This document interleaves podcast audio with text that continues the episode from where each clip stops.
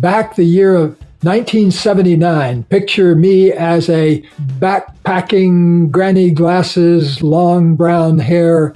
It was kind of like Darth Vader, you know, it was kind of like,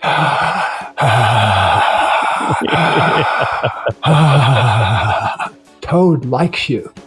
and I said, I like Toad. And everybody yeah. else roared with laughter. I think it took that deep medicine experience to really open up and kind of blow open a part of me that was able to let go of my purely male identity and see the world in a different way. If other people were securely in their minds and they weren't happy and didn't think it was possible to be happy, maybe being a little out of your mind could be pretty useful.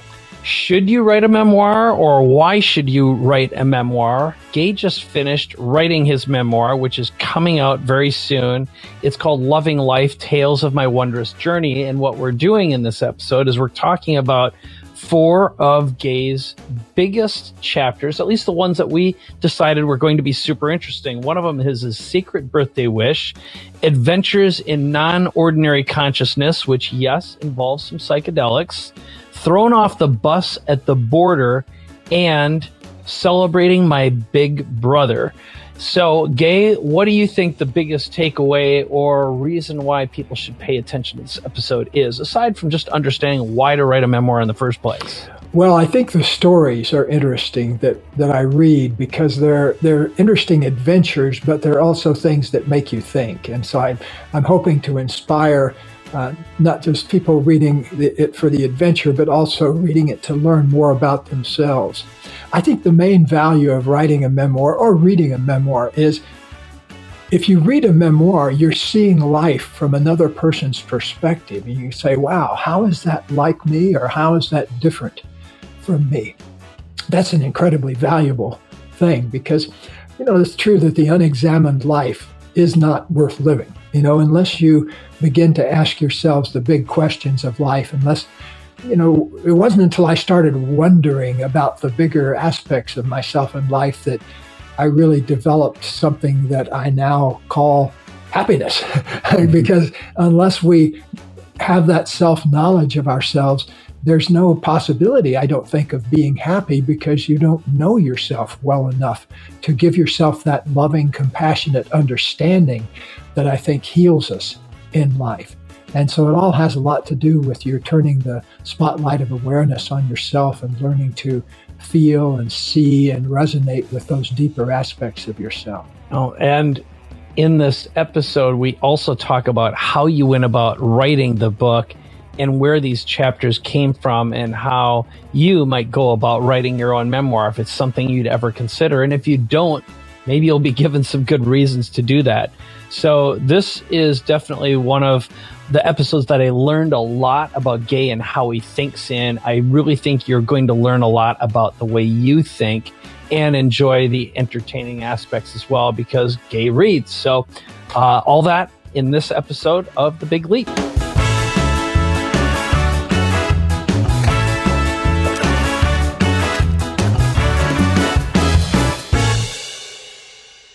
All right, I want you to think for a moment if you were going to write your memoir right now, what would it be about and what would be the biggest chapters in your life? And that's what we're going to talk about today because Gay just finished writing his memoir and it's called Loving Life, Tales of My Wondrous Journey. So what we decided to do today is Gay's actually going to read some passages from the book and we chose some chapters from the book that represent significant chapters of his life. So, Gay, I'd like you to kick it off by first telling us why a memoir, why now, and what did you learn by going through the process? I learned a lot, and I want to put in a pitch to everybody to write a memoir or dictate it or make a video of it or something because it, it enabled me to see my life in a whole different way. I could see it as this big, long sweep you know, rather than individual little things that plugged in here and now, eh, here and there. Um, I have uh, now 13 chapters in it. I may add one more before the end, uh, but they range from everything from personal tales of mine to adventures I've had out on the road of life and interesting people I've met along the way. Uh, but I, I do want to recommend that uh, as you listen to these stories, you think about, hmm, what could I learn from this about what would I put in my own memoir? What would I focus on first? In my memoir, I focus on the first thing I could remember was uh, it's called My Secret Birthday Wish. And it's a wish that I used to make all the time for my birthday when I was a kid. And uh, so I want to uh, read you some of that. And uh, it happens to be the, the very first chapter in the book. When I was a little boy, I always made the same wish when it would come time to blow out the candles on the birthday cake. Where I grew up, the custom was to close your eyes, make a secret wish in your mind, then try to blow out all the candles with a big whoosh. If you blew out all the candles, your wish would come true. That was the procedure, and I took it very, very seriously. Here's what I did every year on my birthday I'd close my eyes and make the following wish in my mind eternal happiness for everybody, including me. That was my wish every year. Eternal happiness for everybody, including me. Then I'd blow like mad to get those candles out. I didn't usually have any trouble extinguishing all the candles, except for one time when my brother installed fake candles that wouldn't blow out. They would keep popping back into light. so the idea was that you were also supposed to keep your wish secret afterwards. And I observed this every year up until one year. And um, I forget how old I was. I was probably maybe 12 years old or something like that. Oh, yeah, I was 12 years old because that was the year I wanted a birthday. I mean, a uh, BB gun for my birthday. So, um, what happened was um, I told Dewey I wanted all of us to be happy all the time. And he was absolutely flabbergasted. He said, Hey, I know you want a BB gun and a bike. Why don't you wish for one of those? You shouldn't waste your wish on something like happiness. And besides, nobody can be happy all the time. Well, the budding psychologist in me had already figured that one out. I said, I always wish for happiness because if I'm happy, then it doesn't matter if I get a bike or not, bike or not. And if I wish for everybody's happiness, then I won't be the only one happy around. Everybody else will be happy too. And the whole world will be happier. That was my uh, point. And uh, I, I, had one other point. I said, uh, if you've ever if you've ever felt even a second of happiness or a minute of happiness, that means you've got the machinery in you, and then it's just a matter of working it up so you feel that way all the time.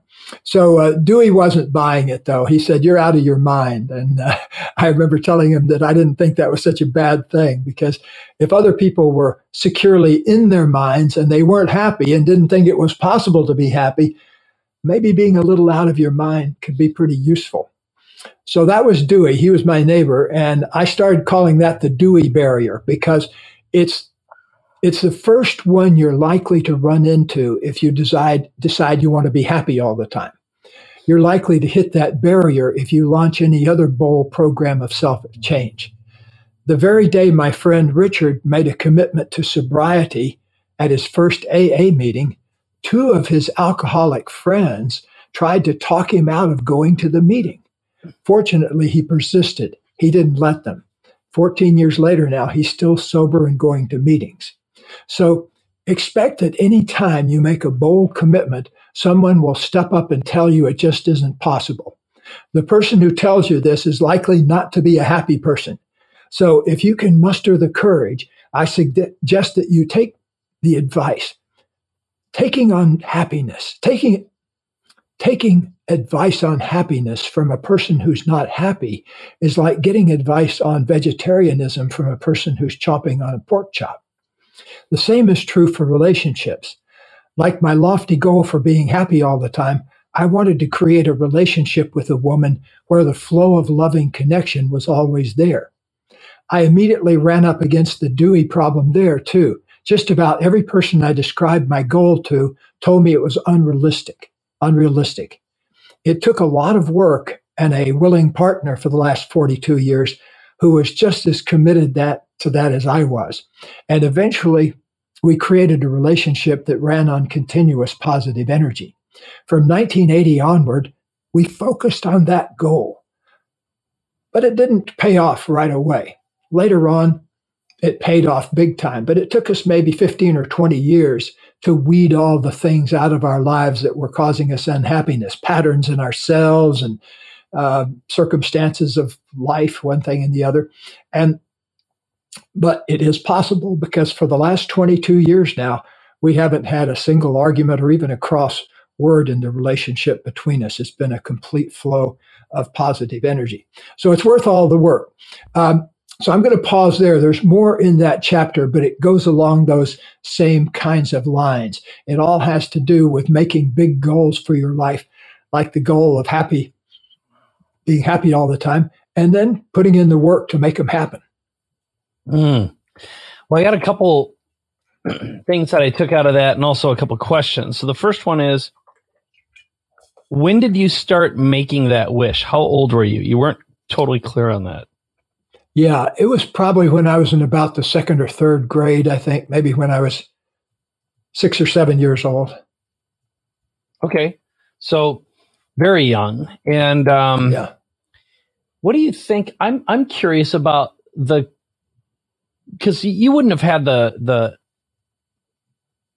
the mind at that age other than like why happiness? What did were you witnessing or experiencing unhappiness? Or how were you so clear that happiness was so important? What do you think that driver was at such a young age?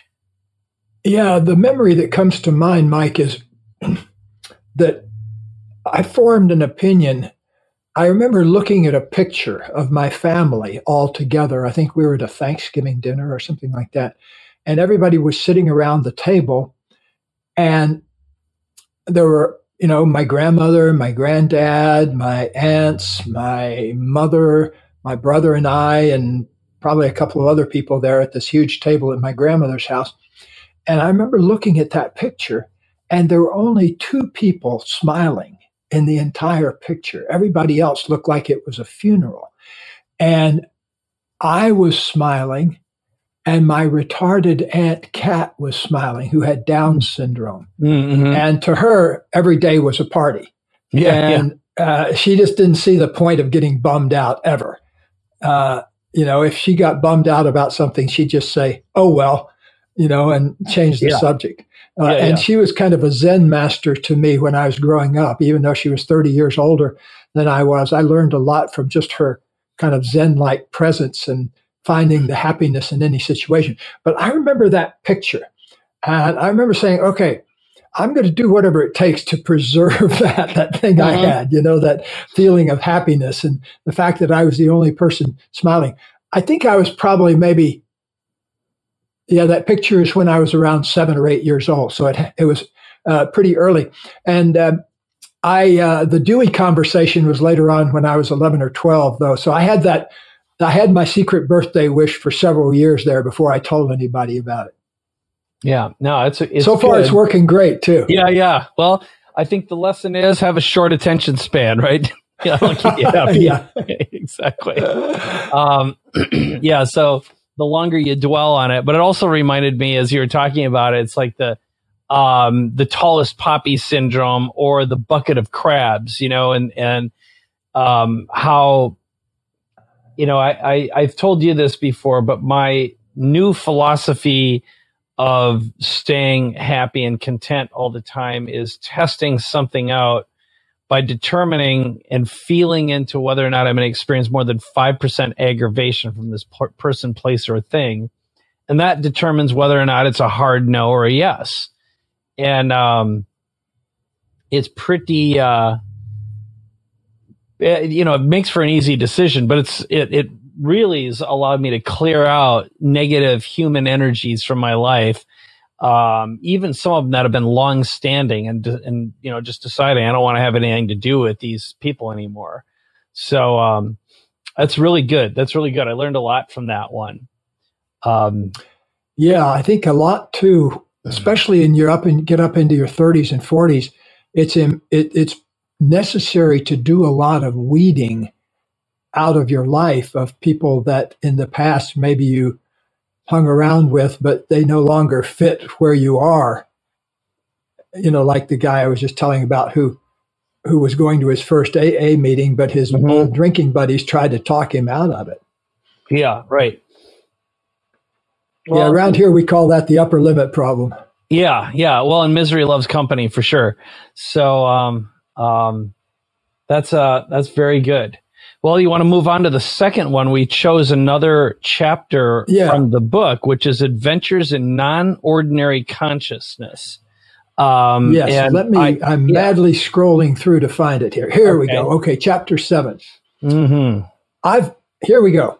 I've meditated every day since 1972, morning and evening. So the non-ordinary consciousness I most enjoy now is the clear, serene, no thought state meditation creates.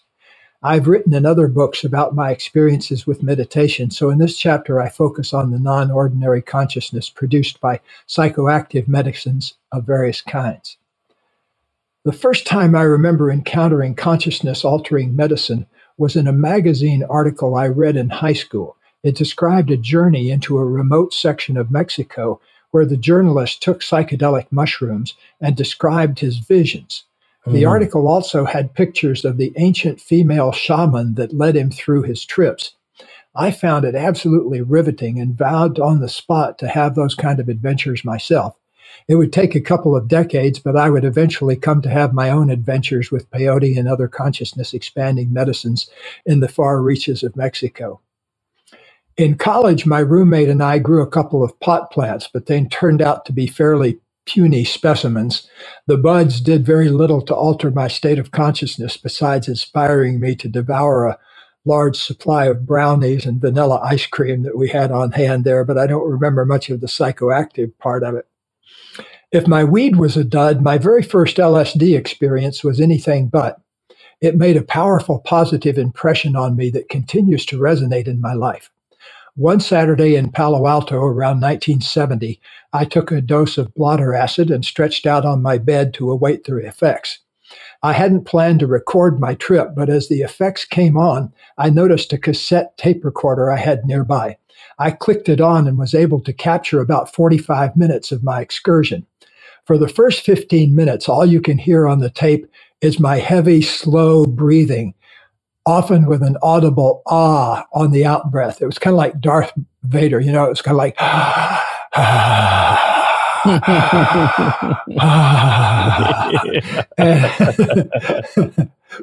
so finally, after about 15 minutes, I say my first words on the, I have this breathy whisper, kind of like awestruck wonder.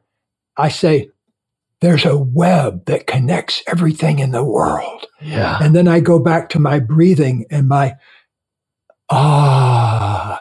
So another 15 minutes go by. And then I speak my final words on the tape. So I only spoke twice on the tape. Yeah. Again, in my breathy wonder voice, I said, I'm going to call it the web of the world. And then I, does, I, then I realized it doesn't matter what I call it, and I lapse off into laughter. And the rest of the tape is just me going, ah, kind of like ecstasy sounds. Yeah, yeah. and then from that space, I felt another truth emerge that sort of came from my body rather than from my mind. Mm-hmm. I realized that that we make our way through the web of the world by loving the things we encounter. Mm-hmm, Our mm-hmm. progress through the world is determined by how much love we can give and how much love we can receive. Mm-hmm. So, Mike, I had that in 1970. It's unbelievable. But it wasn't until 1980s that I could put all that together, you know, in our books like Conscious Loving and Learning to Love Yourself. That became where I tried to put that into words for the first time.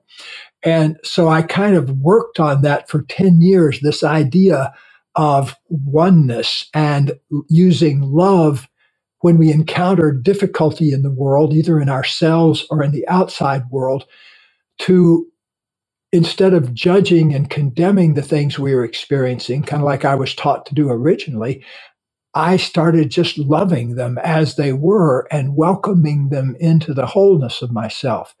And I think that came a lot from that first LSD experience.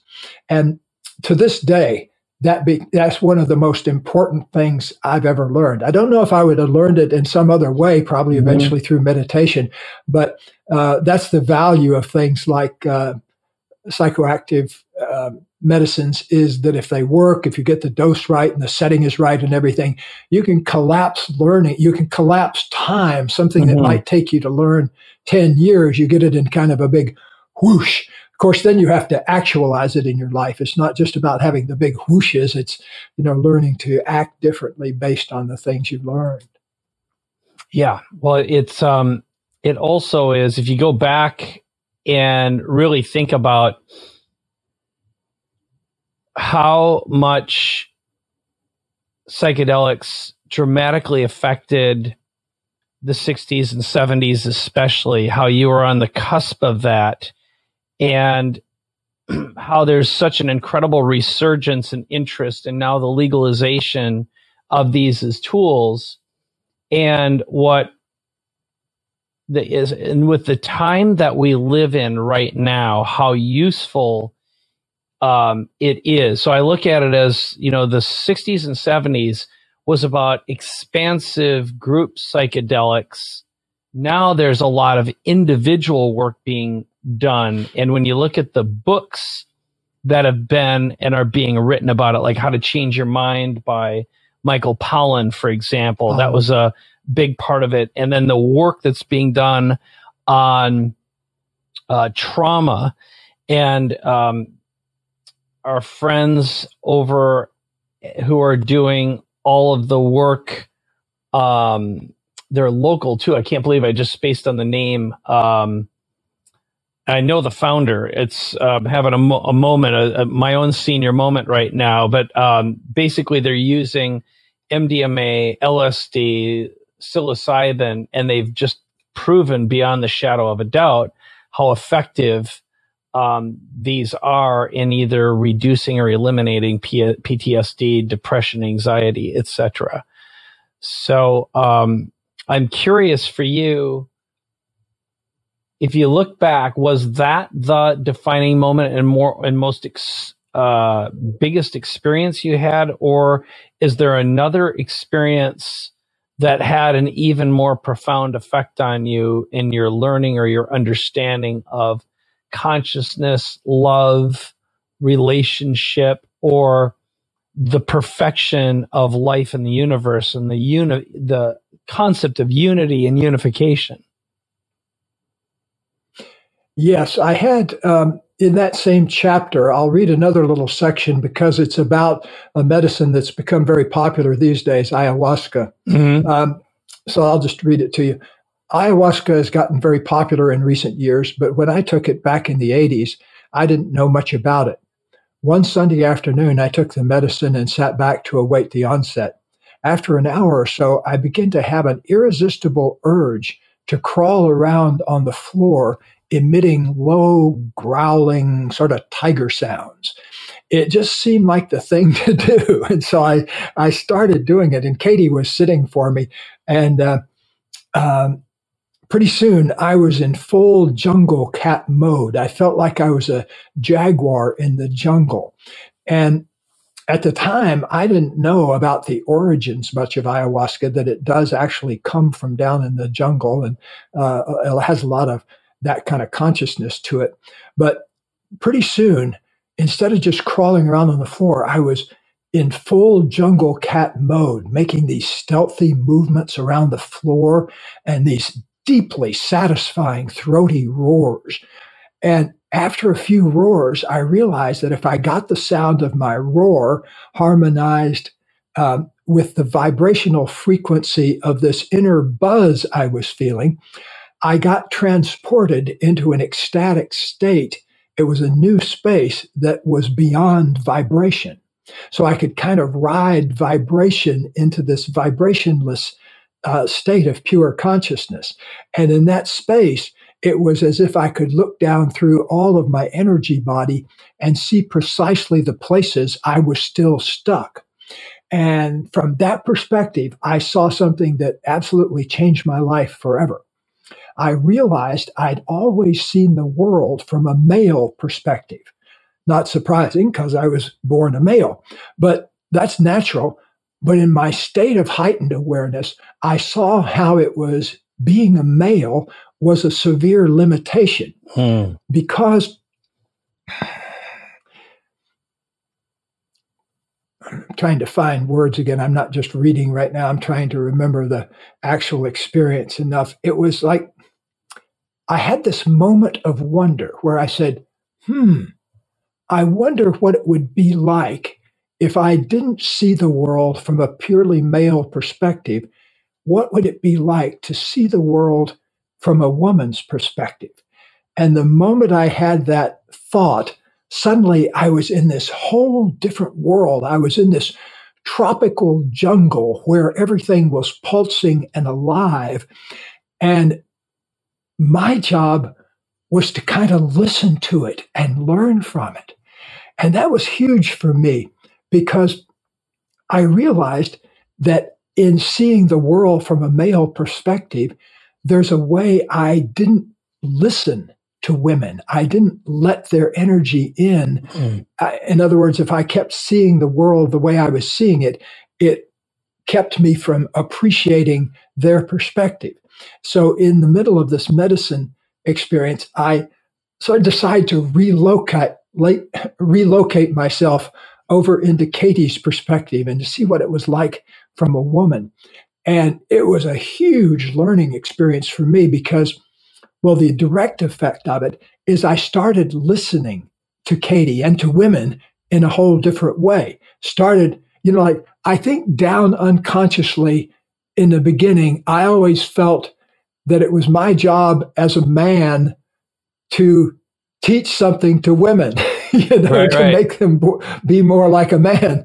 And I saw how absolutely ridiculous that was that my job was to really listen and understand. And that was such a huge change because I, I quit trying to talk Katie out of her feelings. You know, if she said she was tired, I would try to draw it out and find out what had made her so rather than just kind of saying, well, why don't you lie down and take a nap? you know, uh, so I, I became a listener, I think in a much bigger way. You know, even though I had a PhD in counseling psychology, I think it took that deep medicine experience to really open up and kind of blow open a part of me that was able to let go of my purely male identity and see the world in a different way.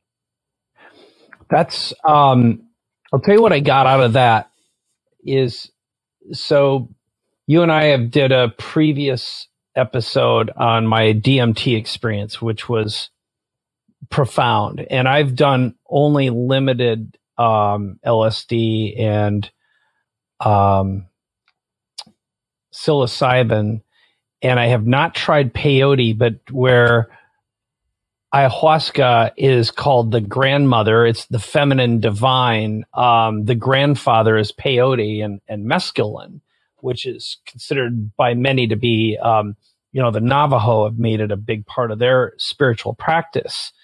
But if you fast forward again into to, let's say today's literature and movies, but yesterday's literature and movies, so you've got uh, like Aldous Huxley and um, Alice Carroll or uh, is it Alice Carroll? Whoever did Alice in Wonderland. Is it Alex Carroll? Right. Uh, no. Um, what was his name? Uh, James. Uh, uh, gosh, I can't remember. Okay. But I know who you're talking yeah. about. Well, the if you look at the prof, Lewis Carroll, that's what it is. Lewis Carroll. Lewis Carroll. Yeah. That's right. So um, when you look back in older literature, but then if you go back and you start paying attention to the patterns left behind by ancients, whether it's Tibetan, the Tibetan Book of the Dead, um, all the work in magic, M A G I C K, and um, also the Knights Templar and any kind of hidden work that isn't populist or mainstream, you see the evidence and the tremendous obvious use um, that anyone who's had a psychedelic experience will immediately recognize, whether it's patterns, architecture, um, how it surfaces from a fractal point of view.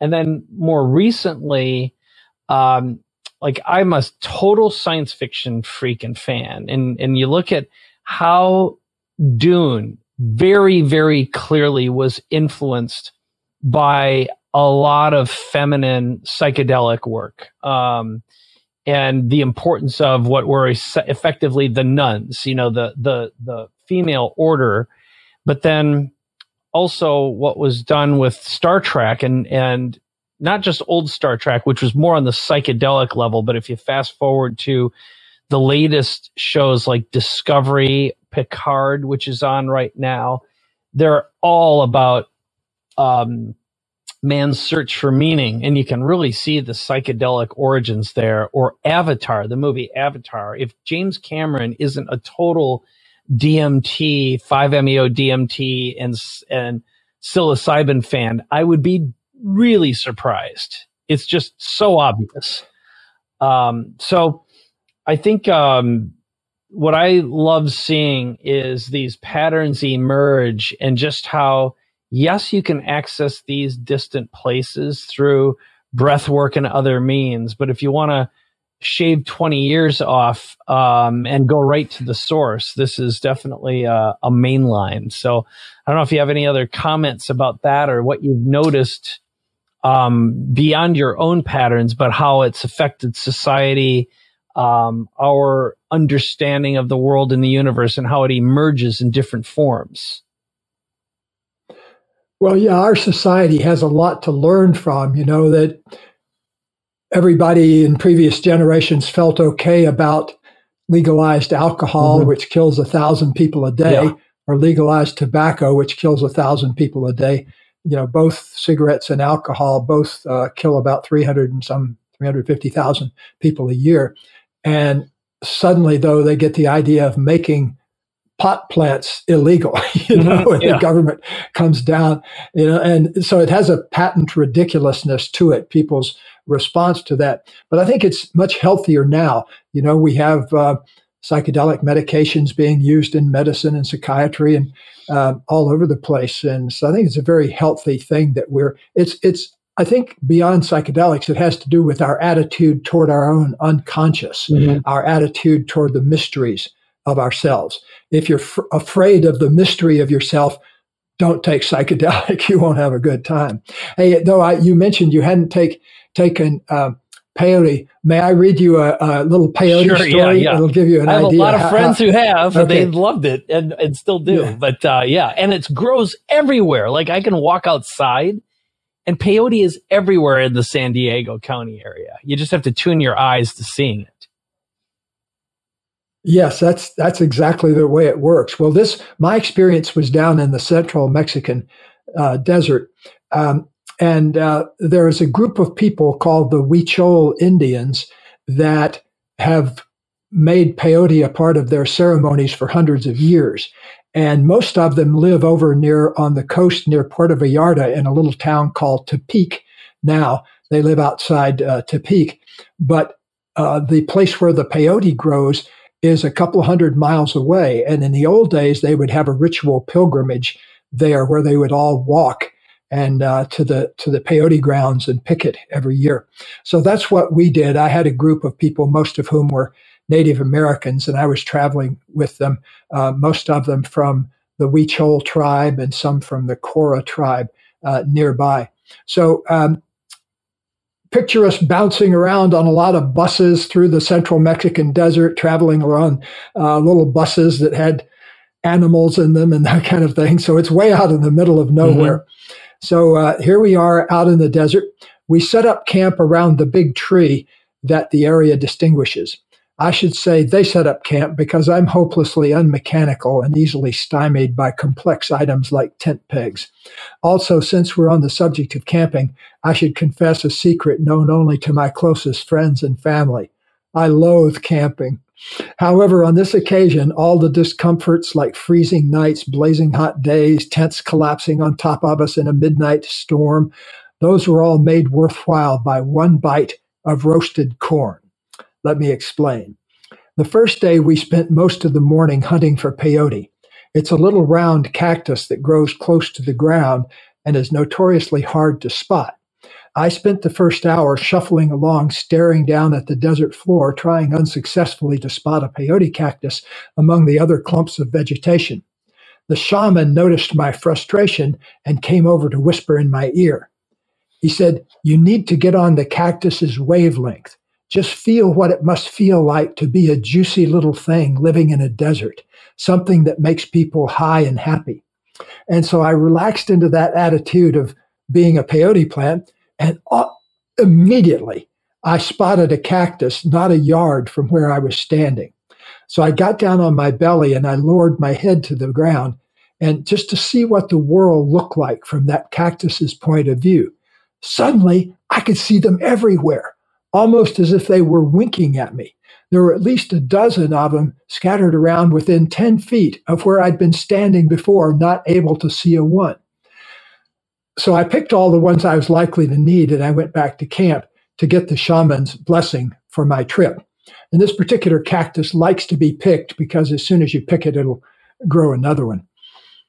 I don't remember much about the actual content of that first peyote journey, just an overall impression of opening up a new space in my mind that I call the celestial canopy. Mm. I remember something that didn't happen though. Along the way to getting people stoned, peyote is famously known for making them vomit.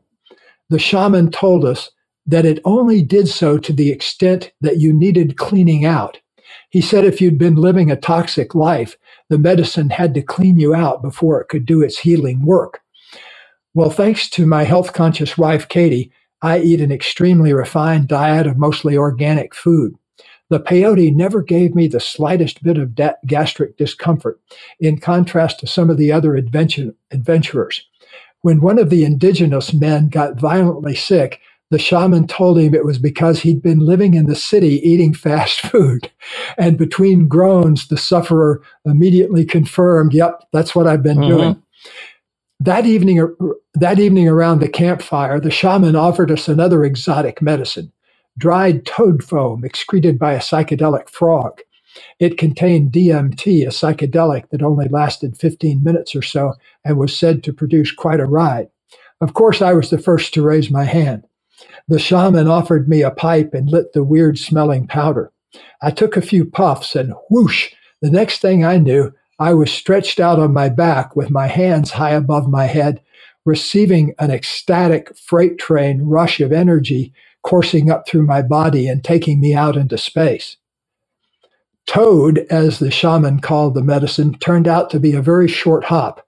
One moment I was on my back, immersed in the far reaches of space, that pure consciousness beyond thought, feeling, and body sensations.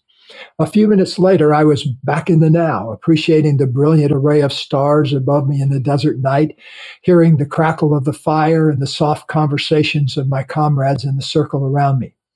As I was sitting up again, the shaman came over, bowed to me, and said, Toad likes you. and I said, I like Toad. yeah. And everybody else roared with laughter. It was one of these great little moments of conversation. One final piece of magic happened that evening. Only three more participants elected to take Toad's wild ride, and after they finished, we turned our attention to dinner. It was an unusual one, only two courses a huge pot of oatmeal mixed with brown sugar, and corn that had been roasted in its husk over the fire. A tiny woman, a Huichol elder, was in charge of food, and as I later learned, she was on a quest to heal cancer in her body too. She had taken the mush- uh, to the peyote with us that day. So she took the charred pieces of corn out of the fire and handed them around. I'd never had corn roasted whole like that inside its husk, but when I took that first bite, I became a, a total convert.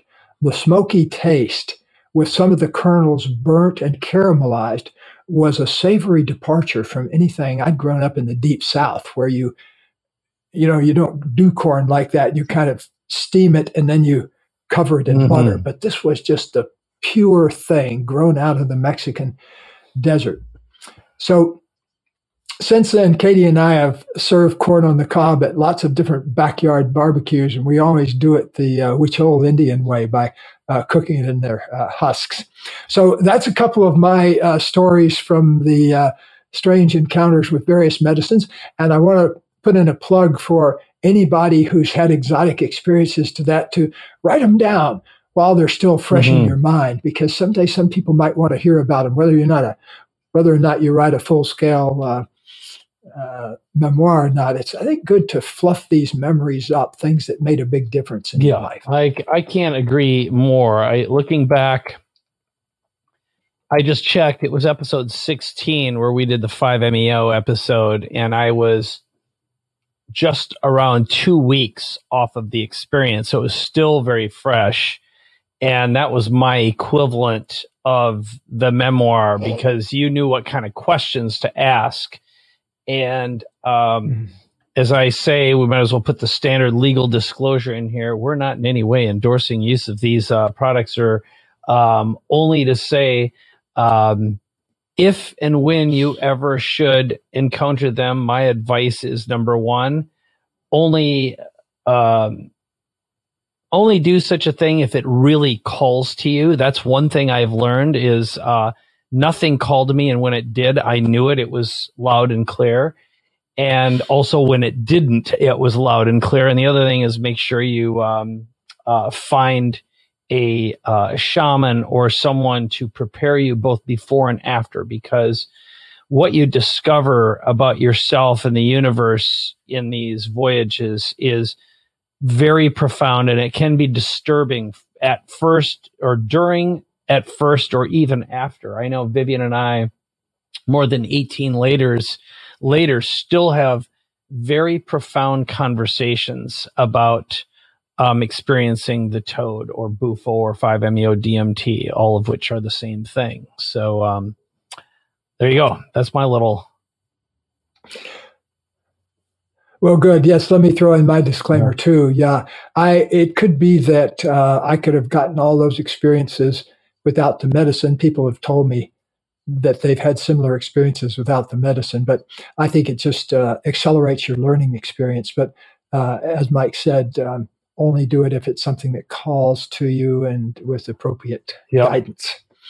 So that's my uh, story or two, and maybe I'll come back on another episode and read a couple yeah. more uh, memoir uh, items. Good. Well, if I could, um, let me ask you um, one more. There's two more chapters in your book that really showed up for me. One of them is thrown off the bus at the border or celebrating my big brother and if you want to do one, the other, or both, I wanted to give you that choice. Um, well, here, let me tell you the kind of the quickie version of thrown off the bus okay. at the border. Back the year of 1979, picture me as a backpacking, granny glasses, long brown hair uh, guy uh, traveling around India and Nepal on two dollars a day. Unbelievable. that, that, was the goal yeah. back then, and so um, in in that context, I uh, was in Kathmandu, Nepal, and I wanted to go down to New Delhi. And I was finished with my time in New uh, in Nepal, and I wanted to find the least expensive way to get to New Delhi. And I did. I found an old school bus that was going off to the border and then on to uh, Delhi. And it was to take basically two days to go down there. But it only cost $10. So this was really something. To get there any other way was, you know, like $25, $50, or to fly, it would have been $100. So that was way outside my uh, uh, backpacking hippie uh, standard at the time. So I got on this bus with my then girlfriend, and we started off on the journey and uh, we got down to the border by, it was coming up on midnight, I think. So it was definitely night. And we got in a long line of buses and we were trying to cross the border and uh, everybody was tired and irritated and hungry and everything. And we were all, once we got across the border, we were going to park the bus and have a meal and all that. Mm-hmm. Well, suddenly the door of the bus bursts open and a bunch of soldiers coming in with machine guns and they come down the and they're looking at us and studying us and everything like that and they get into this huge argument with the organizer of the trip who was standing up beside the bus driver. And they were speaking a language we didn't understand. I didn't, nobody in, on the bus understood. And so we didn't know what was going on. Finally, after this big argument, they dragged the bus, the uh, owner or the organizer of the trip, the guy that had all our $10 is, they dragged him off the bus and he disappears for a while. And so we're all saying, what's going on? Finally, a bunch of us got off the bus just to stretch our legs. After about an hour or so, the driver, uh, the organizer came back and said, uh, there's something wrong with the bus. They're going to bust the bus. And so they threw all of us off and confiscated the bus. And there was no other way to get, there was no like bunch of cars sitting at the border to take people or any other thing like that. The only way to get to the nearest railhead train station was to walk 10 miles or so through the jungle on this trail. And so we set off on the trail. And it was a pretty good sized trail, maybe the size of a two car hmm. track, something like that. And so we're slogging through the middle of the night in the jungle, and it's all hot and sweaty and everything like that. And I noticed the the bus guy is really looks terrified. He's striding along and he's looking all over the place. And I said, What's going on? What are you so scared about? And he said, Tigers. that was a concept I hadn't really entertained before, mm-hmm. you know, having to actually watch out for tigers.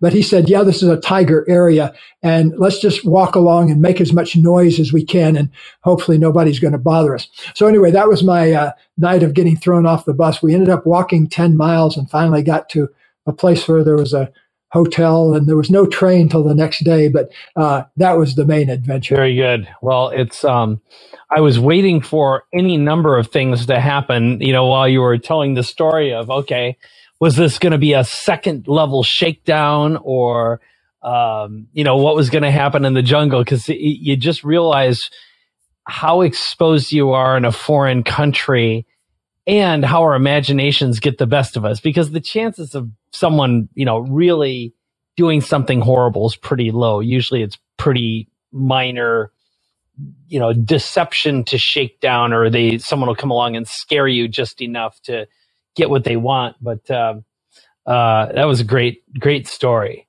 So do you want to, uh, finish with celebrating my big brother and tell that story?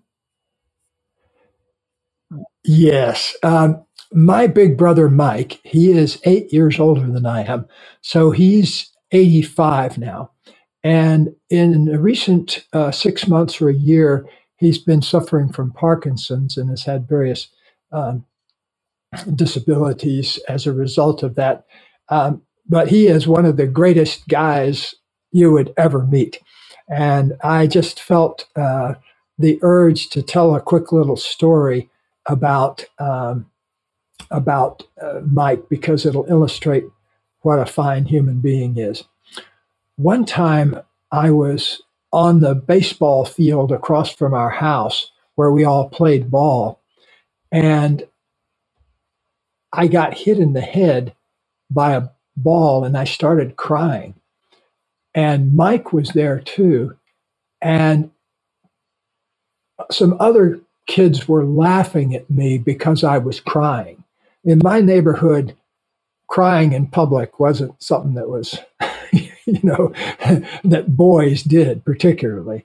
And uh, so, but my brother, he just swooped in and helped me off the field without any kind of shame or anything like that. And I, I just remember, you know, like I knew he was on my side.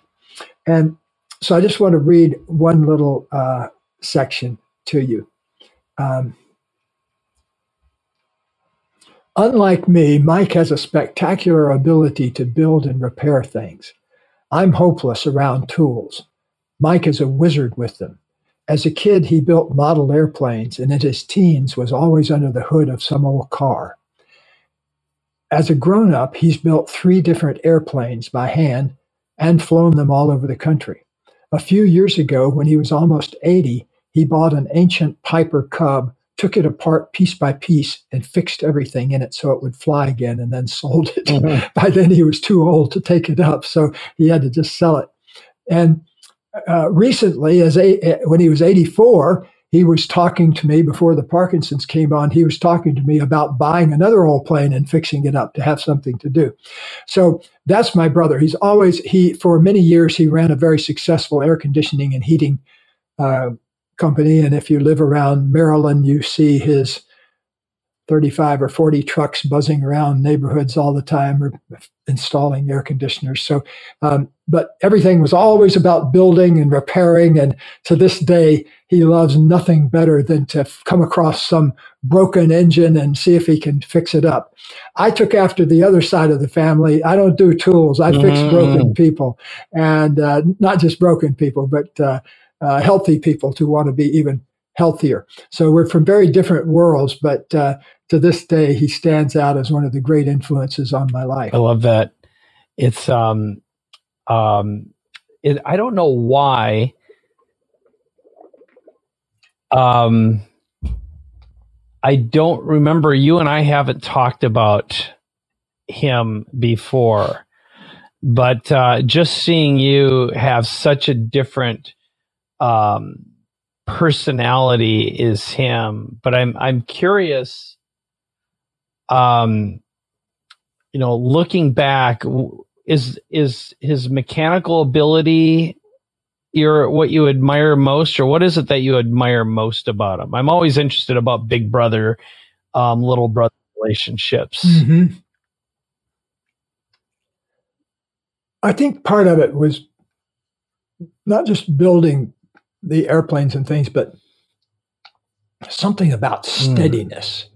You know, being able to steadily focus on a task, you know, and just methodically repair something. You know, that was a, I don't like to repair things, but it was a study for me in how to focus and how you don't get anywhere in life until you start learning how to focus on one thing at a time, you know, that you can actually do something until it's complete. I think that was a lot of what I learned from him the value of completing mm. things. And where did he get his? Do you know who his greatest influence was? Where he uh, picked up in terms of both that character, but also his skills and capabilities? Well, he knew my father, which I never knew my father. My father died when uh, my mother was pregnant with me. But my brother was there for six or seven years before that happened. And before my father died, I think he had six, six or seven years with my father before he got sick. And my father was great with mechanics, and my granddad was great with mechanical things. And uh, I just must have gotten born with the wrong set of genes, which I'm happy about, though. I'd much rather be in my line of work than an air conditioner repairman even a rich air conditioner repairman wouldn't uh, work for me. No, that's uh, that that makes a ton of sense. Well, um, maybe to wrap this up, I'm curious through your lens if you were giving someone advice now that you've been through the process of writing a memoir, how would you recommend someone goes about starting, sticking with it, completing, and staying focused? Yeah. I think the mistake that people make in trying to write a, a memoir at first is to try to write it linearly, where they say, I was born on an October day in Keokuk, Iowa. and The weather was 42 degrees that day. You know, by the time you got into paragraph three, you're, you're, you've lost the person.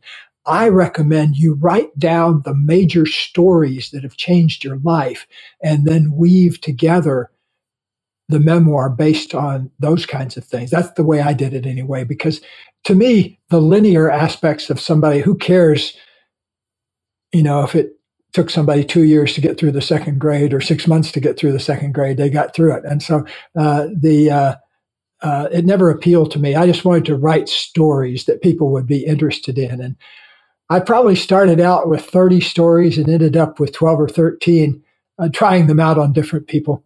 Maybe I'll have a part two okay. one of these days. And did you do everything yourself? Did you have an editor present or de- someone to develop with, or did you just sit down and start writing and dictating? Like, what was your um, technique, strategy, or um, support network? Well, I love writing, so I don't really you know, it's probably my 50th book, so I don't really need a lot of support except later on in the editorial phase. Uh, phase. Um, so I don't use an editor until the very end. After I've gotten it the way I want it, then I'll turn it over to an editor and have them fix all the things that I didn't see the first time around. But editing is a very important process. I just don't do it till later on. I like to have the original stuff all come out of me and um, then have it uh, get tweaked later on. Yep, that's good. That's good. Well, um, I've been very entertained. This has been a lot of fun, and um, I do think going back to some of the other chapters because we we only picked four out of the 13 or so that you have right now. And I think there, this would be a good um, follow up.